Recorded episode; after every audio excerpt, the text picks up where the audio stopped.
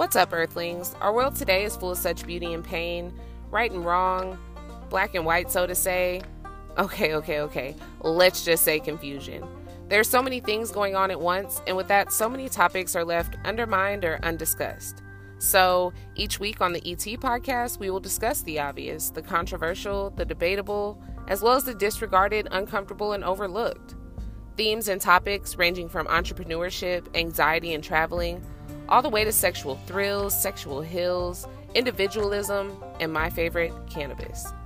This platform is about learning, growing, evolving, and never perpetuating the so called norms. My goal for the ET podcast is to provide a space and place of open opinions, discussions, debates, empowerment, education, and most of all, truth.